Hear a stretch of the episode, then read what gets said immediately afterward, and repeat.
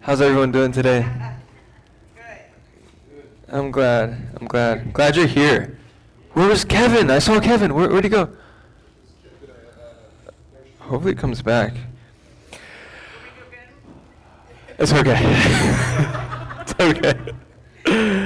Okay. So, let me begin with asking the question. If I were to ask you to take an inventory of some of your biggest character flaws, what would they be? I'm pretty sure we would get a lot of different responses, right? But what if I told you that those flaws are consistent with a personality type? And that we can find out what that personality type was by taking different personality tests, right? And through those tests, we might actually even be able to find what your go to sin is, right? All through personality typing. On a certain personality type uh, system called the Enneagram, um, which I've taken, there's nine different categories that help to map out your personalities. Now, I happen to be a five, which on the Enneagram is an investigator. And what an investigator is, fives, what they love to do is they love to accumulate for themselves knowledge and facts, right? And so these are the folks that you probably see on their phone quite a bit of time on Google or Wikipedia or whatever. So what happens often is that when I'm watching a movie with my wife, and I tend to look down on the like at my phone, my wife already knows what's up. I am usually googling something in the movie or some kind of fact or article, something of that nature. It's what we fives love to do. But also, it tells us that in our darkest moments, fives tend to withhold love and affection from people. And so while we love to accumulate knowledge, uh, in terms of the thing that we, we fear the most, being hurt or feeling incompetent, what we tend to do with, is withdraw and withhold uh, our affections. And what's interesting is that that has been true of me for as long as I can remember. So what am I getting at? Am I getting at personality types or, or whatever? Uh, today we are finishing our last in a series called uh, Wisdom for Tense Times. Uh, social wisdom for te- tense times, and we've been going through the book of Proverbs. So we've been kind of piecing together different proverbs, and while a personality typing system is is is effective, for symptomizing what we struggle with or what we are good at, uh, our character strengths and our weaknesses. What I want to see is, what I want to show you this morning is that there's something more to that. And there's something that doesn't get to what's the root cause of where we're at. I can't, I, I can't, through a personality typing system, understand why I am the way I am. It just merely symptomizes it. But what I hope to show us through Proverbs is that while those things have their place, Scripture can teach us a little bit more. This is a process known as self awareness. During, in the self awareness, what happens is you start to be more cognizant or you're, you're, you're, able to acknowledge your character, your, your emotions, your motives, uh, what your strengths and what your weaknesses are. It's all a part of self awareness. And this is a part of our, our last bit in terms of social wisdom. So, this self awareness, or lack thereof, in certain times, can make things interesting. And we never really see our lack of self awareness more evident than probably in our workplace, if we think about it. For instance, if I were to ask some of the folks that you work with on your job, what would they, how would they describe you, right? What, what is so and so like? What is, what is Linda like on her job? What is, what is JD like? What is, what is Amani like on her job? What would they say? What do you, what do you think that they would say? Do you find yourself kind of defensive at times on your job? Do you find yourself at times passive aggressive, not wanting to be confronted or confronting others, and yet still trying to make a statement? Do you find yourself making excuses about why something get, didn't get done or, or something that uh, failed to happen? Or do you ever feel the need to just do it yourself? Because it's best that you do it and because if you do it you'll know that it gets done. And so what ha- ends up happening is you you micromanage a lot. What would people say about you? Would you be a micromanager? Would you be someone who makes excuses would you be the most pleasant person in all the world to work with? My guess is that we all have certain things that we struggle with. And these and other scenarios they, they kind of bring about our own lack of self-awareness right? But again, as I pointed to early, I think the scriptures can speak better to that than, say, a personality typing system or just merely questions I were to ask. And again, while that would all be helpful, I think when we look at proverbial wisdom, it would suggest that there are a few truths that we can follow that help us in this process of becoming more aware of what's going on the inside, what makes us tick. And it's not merely for the sake of being a better employee or a better employer or even a better student or a sibling or a son uh, or daughter or even a parent. But we'll begin our discovery in self awareness by looking at what it is that makes us tick. And we'll look at that from a community approach and also uh, an approach that is more s- solitary, I should say. Something that's meant alone or to be found out alone. Um, so, first, I want to point out that community can be a very helpful thing in developing our own self awareness, so long as uh, he or she can be spoken to. You know how you always have that one person that you can kind of share uh, some advice or give counsel to, and you just know they're not going to listen to it? Uh, it's kind of like that person that always has something to say or just brushes it off or just will continue as if this uh, awkward conversation never happened. And you always have that one person. It's either on your job, you may even have that person in your family, um, but you just can't tell them anything. They, they don't listen. It's like telling a two year old they would be more like Jesus if they would just stop wetting themselves. They're not going to listen to you, right? It's just not going to happen. But anyways, Proverbs uh, has something to say about those who can't take advice. Uh, Proverbs 26:12, and, and throughout the book of Proverbs, you kind of see this uh, as a, a similar pattern.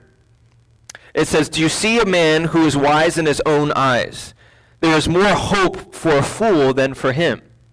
See, with the fool, at least there's hope that maybe he can change, but for someone who will take someone's advice and not listen to it at all, just continue on their path, it's almost as though that pride will be the end of him, and there's no hope for him at all. On the contrary, for the person who can receive feedback, then that's actually a source of wisdom. Because he can learn from his flaws and his mistakes, he or she, and become more self aware of what they're doing and possibly why they're doing it. Now, you may not agree with everything that someone might say to you and what advice or counsel they may give you, but at the very least, what proverbial wisdom would su- suggest is that we should hear them out. They can see things that you can't see. In community, the beauty of that is that you always have people that may be able to point out something that beforehand was seemingly non apparent to you. I remember uh, my wife and I, one time, we were painting a rocking chair. Uh, we have two rocking chairs in our porch. And we both sat on each side of the rocking chair. There's many different facets and crevices to this rocking chair, and obviously moving parts because it's rocking. And so as we painted on each side, what was interesting is that as we moved uh, the rocking chair just a little bit, I was able to see that there were spots that she missed. And as we moved a little further, there were, sp- there were spots that I missed that she was able to see. And we were able to kind of see this interesting pattern that as we moved this rocking chair a little bit more forward and a little bit more backward, the same thing happened. She was able to point out my blind spots, and I was able to point out her blind spots, and together we were able to paint the chair. Self awareness in community is a lot like that. It's being able to point out our blind spots and to be able to ask or to, to be able to help those uh, who can't see right? And to be able to offer that counsel and that wisdom. a bunch of proverbs that go throughout the book of Proverbs, kind of details that. For the arrogance in Proverbs 13:10 it says arrogance leads to nothing but strife, but wisdom is gained by those who take advice. Proverbs 15:22 says plans fail when there is no counsel, but with many advisors they succeed. And then probably the last one that kind of details that and, and, and encapsulates uh, what we're talking about is Proverbs 19:20, which says, "Listen to counsel and receive instruction so that you may be wise later in life." That as you continue to receive feedback in your own life, it, it actually makes you more wise. And that because of that, if you were just on your own, you wouldn't gain that wisdom or that knowledge because of those, those blind spots. So, whether they be plans or just general instruction, what Proverbs has for us is that it helps to have multiple eyes on you and how you're doing. Uh, in whatever area of life it is, it could just be, it could be your spiritual life, it could be your job, it could be whatever. Um, but that they can speak to that and may be able to see those blind spots. And if you feel as though you have a lack of self awareness, then I have a tip for you this morning. Wherever you're trying to grow, wherever you feel like you're weak or you're just not aware of, of what you do uh, that may indirectly affect other people, I have a little exercise. So it's a simple question you can ask somebody else. It's an open ended question, and, and really, if you're open, to it, you can hear what others have to say.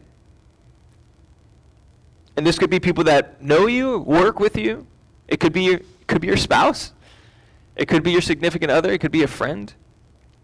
But you could ask the question, how can I be a better blank? Fill in the blank, whatever that is. Worker, employer, staff, instructor, spouse. How can I be a better blank to you? And then you can follow that up with what should I be more aware of in order to grow as a blank? Worker, right? Sibling, friend. And here's the thing if you can hear what the other person has to say without coming back with an excuse or qualifying that statement with something, then chances are you're closer to wisdom than you might realize. Because what happens is we need to clarify ourselves sometimes or qualify those statements with something. Maybe they didn't get the whole thing, but if we're if we're willing to just listen to what they're able to say, what Proverbs suggests is that we're well on our way to becoming more aware of our own strengths and weaknesses than maybe we think. And all of these characteristics uh, that we mentioned earlier um, they do, in a sense, they, they concern us in the working place, whether we realize it or not. Right? We're talking about social wisdom, and so more times than likely, what we don't talk about in church is, is how that affects us on our job. Right? And we all have these certain characteristic or character flaws that we may not be aware of. And so those character flaws many times point to insecurities that we have. Take the micromanager, for instance, the person that feels the need to be have his hands in everything, right? It's basically this idea that I I believe that I can do it better than somebody else can do it. But what that breeds in the job in the workplace is that I, the other person or the other staff feel like they cannot be trusted, that their work is not good enough as opposed to developing them along in their work, knowing that it may not be to your requirements or to the way that you do it, but still getting done. And if you think about it, where, where does that come from? Where does that lack of trust or that feeling to, to dive in with everything, where does that come from? If it's patterns of behavior like this, more often than not, it, it comes from this feeling or this need to control, right? To have everything in order in order for you to get along and for you to be at peace or for you to find comfort. It's, a, it, it's in a sense a defense mechanism. In order for you not to have chaos, because maybe for those that do struggle with uh, micromanaging, uh, or this lack of trust, this hoarding of control, what, what it can mean for you is, is that, in a sense, you fear of being out of control. And that when everything is in order and in its place, life is as it should be. And it kind of creates, our micromanaging ways create this false sense of security for us. Um, and it also hides um, those insecurities. Proverbs 20, verse 5 says that the purpose of a man's heart is like deep water, but a man of understanding will draw it out. So, wisdom, in a sense, says that those that have understanding will draw out some of those things. Why do I feel like this? Why the need to control? Why this micromanaging that other people say that I do? What's up with that? Well, that proverb suggests that, like someone who goes to a well to draw out water, sometimes you have to dig deep. Sometimes you have to go deep. And in a sense, that's what our hearts are. Our hearts are wells. And many times you're not going to get something just by digging up or looking on the surface of something. And this is where a personality type uh, test may be helpful, but it's not going to get to the root of the issue. And so all of these different things have their place, but our hearts sometimes um, require a lot more searching. And while community may be great, uh, in terms of figuring out our blind spots, there's other things that we still may not be aware of. Sometimes our intentions or our motivations um, can be discovered, but oftentimes they go hidden. Sometimes it takes something a lot deeper. For others of you, you may feel like you're in community a lot and you're not just you're not getting anywhere. These areas that you know, that first question that I asked you in terms of your growth, you know that there's something lacking. You may that you know that there's something that we need to grow in our awareness of, but you're in community all the time, and this is not helping you. Right? You're constantly in the presence of others, and yet you still feel as though there is a lack of self-awareness, that you may not just be growing in certain areas. And it could be that you're still not in touch with those feelings or those motivations because, in some sense, what we tend to do, especially if we're extroverted, we can use community as a distraction. We can use being in the presence of others to distract us from what's really going on inside. If you've ever been through something in life that's just hit you so hard and you tend to be maybe on the more extroverted side, what tends to happen is you almost refer like you revert back to community. That becomes your safe space. And you fear being alone. This is what dietrich bonhoeffer in his book life together he's speaking about community uh, in this sense. But he also uh, take, he took time out to realize uh, the adverse effects. He says many people seek fellowship because they are afraid to be alone because they cannot stand loneliness, they are driven to seek the company of other people. And he goes on further to say, Let him who cannot be alone beware of community. Almost as though community, while it can be great in figuring out our blind spots, it can also be a distraction, and so therefore a deterrence from a- us actually getting to where we need to be. And it hinders us from our own self awareness. Others oftentimes see what we don't see, right? And I've used uh, times spent with others in community, especially after being hurt, as a type of distraction, right? And so sometimes something will come up, and especially in conversation, and, and you'll know this. If you are one who has community but is still feeling as though there's areas of their life that they continue to struggle with, here's what may happen in those conversations, right? Or when you're in community. A lot of times those conversations don't really go anywhere. I know in my own personal life, having been hurt sometimes, in order for me to just not deal with it, when someone were to ask me what's going on, I just build a wall. And I have a wall up, and I don't really, I don't really share. I don't let, really let people in. Because what probably happened before was that I have been hurt by being vulnerable and them using that weakness against me. And so what then happens is in order for me to protect myself, my guard is already up. My wall is already up. And so if anyone were to ask me, I'll keep it very shallow surface level. In our community, how, how many of our conversations are pretty surface level? We talk about things, we talk about what goes on in the world, but we don't really talk about what's going on on the inside, right? Does anybody ever really get to know the real you? Like, really what makes you tick? Have you always put on a mask in terms of uh, other people performing the way that everybody else does in this community? Do you avoid those hard conversations that cause you to really look inside? And are you that type of person who, even when you're in community, with in the midst of other people, you find that you're there, but you're not really present, right? Like you're, you're, you're there and you're a part of this group, but you oftentimes find yourself disconnected. Like you are, you are alone in the midst of other people, that you're not fully present.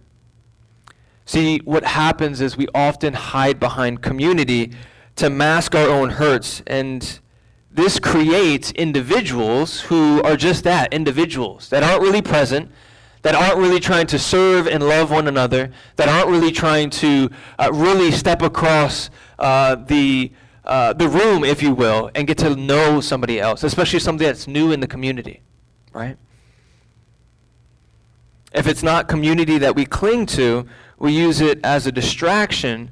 Uh, we use other things as a, as a distraction. So even if we're alone, what else kind of deters us or distracts us from really f- figuring out what's wrong with us?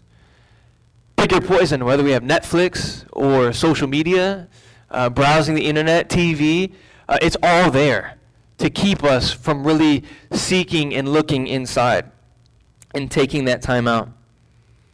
For me, as maybe with some of you, early on in my Christian walk, it was actually Christian service, serving as a Christian in order for me to feel like I was validated, in order for me to deal with certain hurts, I would just serve in the church. And because I came to faith later on in my life, my thinking was that I need to serve in order to make up for the years that I wasn't serving God. And so I just came into this perpetual cycle, and all it did was mask some of the stuff that was going on. And so Christian service, while, while it can be a good thing, serving in your church, serving in, commu- in, in your community, for me it was actually keeping me from the issues in my own heart. And I wonder if that may be true of some of us. That we serve and we come on Sunday mornings looking to serve and, and, and really enjoying the service.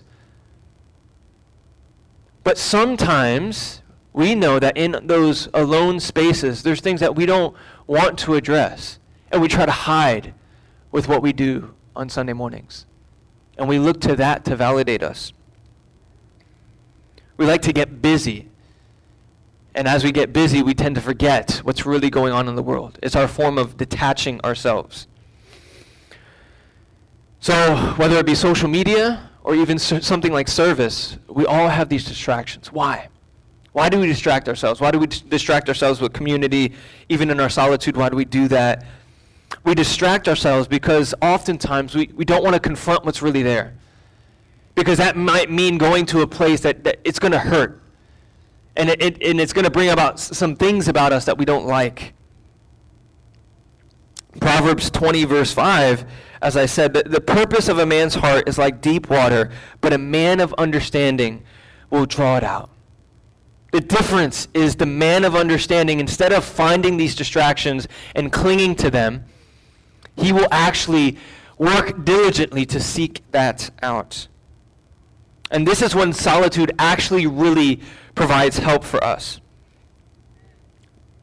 And that's because those hard places, uh, it, it becomes a place of solitude. It becomes a place where we can actually feel, realize who we really are. But in other places, solitude is it's just noise for many of us, especially if you're extroverted. If you're extroverted, sometimes solitude can just be a bunch of noise. But it can be beneficial when we approach this with uh, this idea that in order to become self aware, in order to, for us to see what's really going on, solitude is key. Uh, some of the desert fathers in Christian history, third century, uh, like Saint Anthony, they did a really good job of seeking out solitude. And they actually put practices together in place where what they did was in their, uh, their, their solitude, they would really figure out what is really going on within our lives. And they really con- co- contributed in terms of church history towards our own growth, our own spiritual growth, by being, being able to identify those places that were weak uh, and, and repenting of that and coming to, to God for that. But if you're like me, you'll know that there's times that life hits you so hard. And life can hit you so hard that if you're, if you're like me, maybe you're not, but if you're like me, you'd know that sometimes you can't even explain what's going on in the inside. No amount, no amount of solitude can do it. No, no amount of community can help you. It's almost like, if you can imagine, going through a fog. You can't see in front of you, you can't see behind you, you're just walking in it. And it's only when you get past it that you can see it, but when you're in it, all it seems like is a fog. And this self awareness can go out the window. You don't even think about self awareness, you're just trying to breathe. If you've ever been in those times, you'll know that there's no personality type that can do it. Right? All they can do is bring up symptoms. But they can't get to the root of the issue, and they certainly can't find the cure for your struggles. I remember um, when I was younger, I wasn't married yet, I was a bachelor. Uh, but usually, after a hard time, it, it could be after a breakup, that I always tended to cling to music music for me was not just a soundtrack of my life, but it also helped to point to different things that I just felt like were out of touch with the Christian community. Like I would listen to some songs and they would resonate so deeply with the human experience. It almost seemed like music or these artists per se, these secular artists, they're not Christian, were actually more in touch with the human experience than, than, than even, dare I say, the Bible. And so I would start to listen to that. And I would start to really find some kind of comfort there. And so I don't want to date myself, but, but you know those songs that you've gone through, that, that have helped you go through certain things, right? So I can remember uh, some Drake quotes and some lyrics. I can remember something from Trey Songz. I remember Usher's Let It Burn. Um, all these different things that that really resonate deeply with the human experience. And then I start to listen closer. And they all offered some kind of wisdom, some kind of advice. They didn't just want to connect, they wanted to give you hope. And as I listened to them, what I found is that the consensus was man, we're not really sure what to do. And so while it was good at relating to the human experience, it couldn't really give me a cure. It was almost as though the consensus amongst all these voices that I was listening to is that we're, not really sure what to do, but we've gone through the same thing. Which all points to the fact that we all, as, human, as humans, go through similar experiences. But they can't provide that cure. And other religions point to this idea of wisdom coming from within, right? They, they all say something of, the, of, of similar notion where if you look inside of you, if you just follow your heart, tell me you've heard that, right? That you'll, you'll be all right. That you'll find your path, you'll find your way. But as I've just described, there's sometimes we don't even know what's going on, right? And it just seems that even with these artists, as closely resembled, as they closely resembled what was going on with my human experience, they couldn't really cure the ills of the human heart. I can think of uh, Buddha, who taught his closest followers, even towards the end of his life, that you must be your own lamps. Be your own truth as a lamp. And in a sense, what he's saying is that you, you have to find the way. You, you have to find your own truth. Truth comes from within. And so if you just tap in and dig deep enough, you'll find it. But I know for myself that cannot be the human experience because I know that my heart has lied to me more times than anybody else has. And if that's the case, then how can I actually really trust my own heart? We can end up, there's, there's studies out there that show that we can end up believing a lie that we ourselves create and become uh, a part or a facade of this false deception. And we believe that, we believe that so wholeheartedly, even to the grave. Our hearts can be darkened. And especially when we're going through hurt, there are times that we just do not have the answers. And in those times, where do we go to? Where can I where can I take my heart? Where can I take all of those experiences? Who can know my heart? God can. God can know my heart way better than I can or anybody else. John Calvin, one of the reformers, said this Nearly all wisdom we possess, that is to say, true and sound wisdom, consists in two parts know, knowledge of God and the knowledge of ourselves. If God created us in all of our complexity and all of our multiple opinions, all those voices that we hear, then in a sense it reveals something about God. Because what those multiple voices, what all of those things tend to do is that at the very end of that, they bring us to the end of ourselves. And when we're trying to search what is really going on from within, it points us right back to God Himself. It reveals a God who desires to be in relationship with us. That we, in fact, in order to need, in order to need to know ourselves, we need to know God. Proverbs tells us again in uh, chapter 21, verse 2 Every way of a man is right in his own eyes, but the Lord weighs the heart.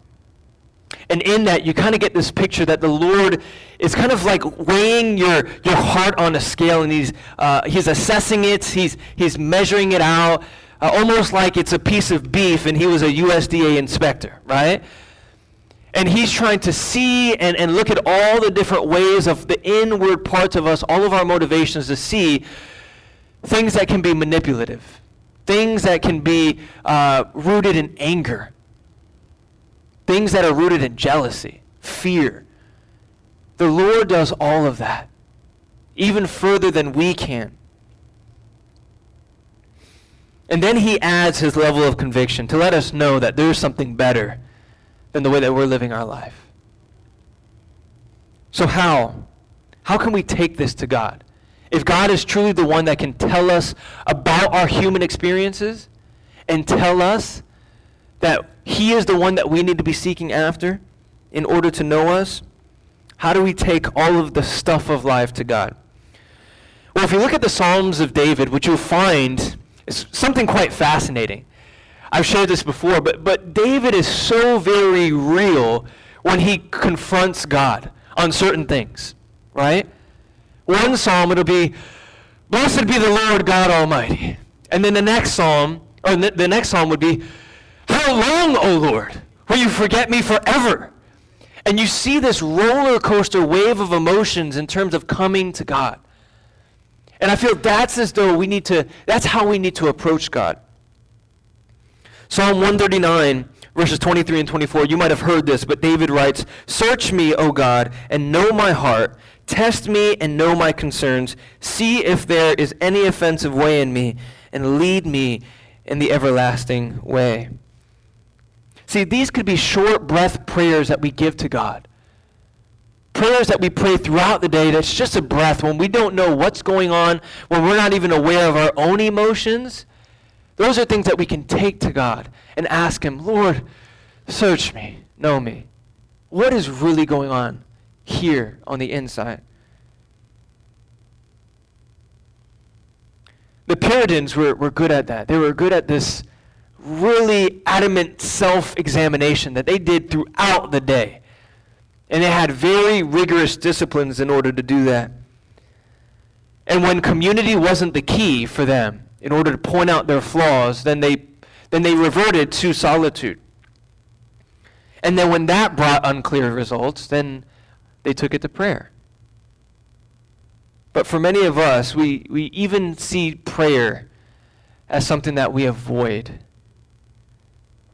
And we refer back to distractions. And why? These distractions, again, like I said, they keep us from who we really are. Our distractions keep us from the deepest, darkest parts of us that we don't want not just anybody else to know, we don't want to know ourselves. And so we live in this deception of thinking that we're better than we are. And if you think about pop psychology and we think about all the voices that are so loud out in the world, right? About, like, there's really good in you. At the core of our being, we're really good people. All we just need to do is tap inside and really uh, untap or our potential, if you will. And that's when we'll be the truest person, uh, the truest versions of ourselves, the best persons of ourselves. When really, what other people are trying to do is to get you to buy their book, really. But what happens within that is that when we really look deep inside, we'll find that those deepest, darkest parts of us are so true of us. And what the Christian faith does better than anything else is tell us the truest version of us. Throughout the scriptures, what it does is help to display that human or humanity, us as individuals and us collectively, we're pretty jacked up. And at the root of it all is rebellion. We've rebelled against God and his ways, and because of that, we've lived in deception. And it's kept us from our own awareness of what's really going on at the heart level. No other story, no other narrative in all the world can really detail the darkest and the deepest parts of us, rather, or better than the Christian story. Pop singers and modern day philosophers, they can, they can really drum up a good beat and they can really tell our story and they can really relate to the human experience. But they can't, they, they can't uh, offer the cure for that. While they can relate, they can't offer the cure. And they can't offer a hope that is better than anything else, any song written of uh, that we can conjure up. Our search to know ourselves brings us ultimately to God and to His Son, who makes knowing God even possible. To know that when we were at our worst, God's love was on full display. That when our deepest, darkest parts of us took over, that that's when Christ died. For that moment and a thousand more like it. That's when Jesus died. And for the broken and the hurting, when we don't even know why we do what we do, that's the best kind of news that we can have. Tim Keller writes this To be known but not loved is our greatest fear. But to be fully known and truly loved, that is what we need more than anything. It liberates us from pretense, it humbles us out of our self righteousness, and it fortifies us from any difficulty life can throw at us. So it's bigger than just self awareness. When we're freed up to know that we can bring all of our stuff to God, that He knows what's going on on the inside, and He loves us through that. He makes us new. See, when Jesus died for our sins, he was making the world new. When he resurrected from the dead three days later, he proved that he can defeat death and sin forever. And when he does that, the same Spirit that brought Christ to life now lives inside of us. When we believe in Jesus, when we repent of our sins, that Spirit now makes our hearts new. That is the cure. Not lyrics, right? Not, not, not books, not self help books, and not popular psychology. It's Jesus working through the power of His Spirit. That's what makes hearts new. And so it's much bigger than just self awareness. Our own self awareness should drive us to God. And as we get to know God, we know who we are fully. And then as our hearts are made new, now it frees us up to love other people. To be the type of people that we need to be in the workplaces, in the neighborhoods, in our own homes, in our classrooms. We become the Jesus that people need to see those people whose hearts are made new. I love this quote by this uh, Puritan in this book of prayer. It says, Searcher of hearts, it is a good day to me when thou givest a glimpse of myself. Sin is my greatest evil, but thou art my greatest good. When we see God as our greatest good, and we come to Him with all of our stuff, and we're made new, that's when not only is self awareness on full display in our own lives, but a renewed life, a regenerated life, a life being lived out in Christ can take place. Let's pray. Father, I thank you, Lord, for your word. I thank you for proverbial wisdom, but I thank you for your Son, Jesus, who proves to us that nothing in all the world can cure our human condition that many can speak to it and they can resonate and they can be relevant to, to what's going on, but they cannot provide the cure. Not like Jesus. Jesus, you are our soul's desire and our satisfaction. Help us by your Spirit not run to these distractions, not run to different things that keep us wearing this mask, but help us to take it off so that we can be our true selves, who you created us to be redeemed in Christ like. In Jesus' name, amen.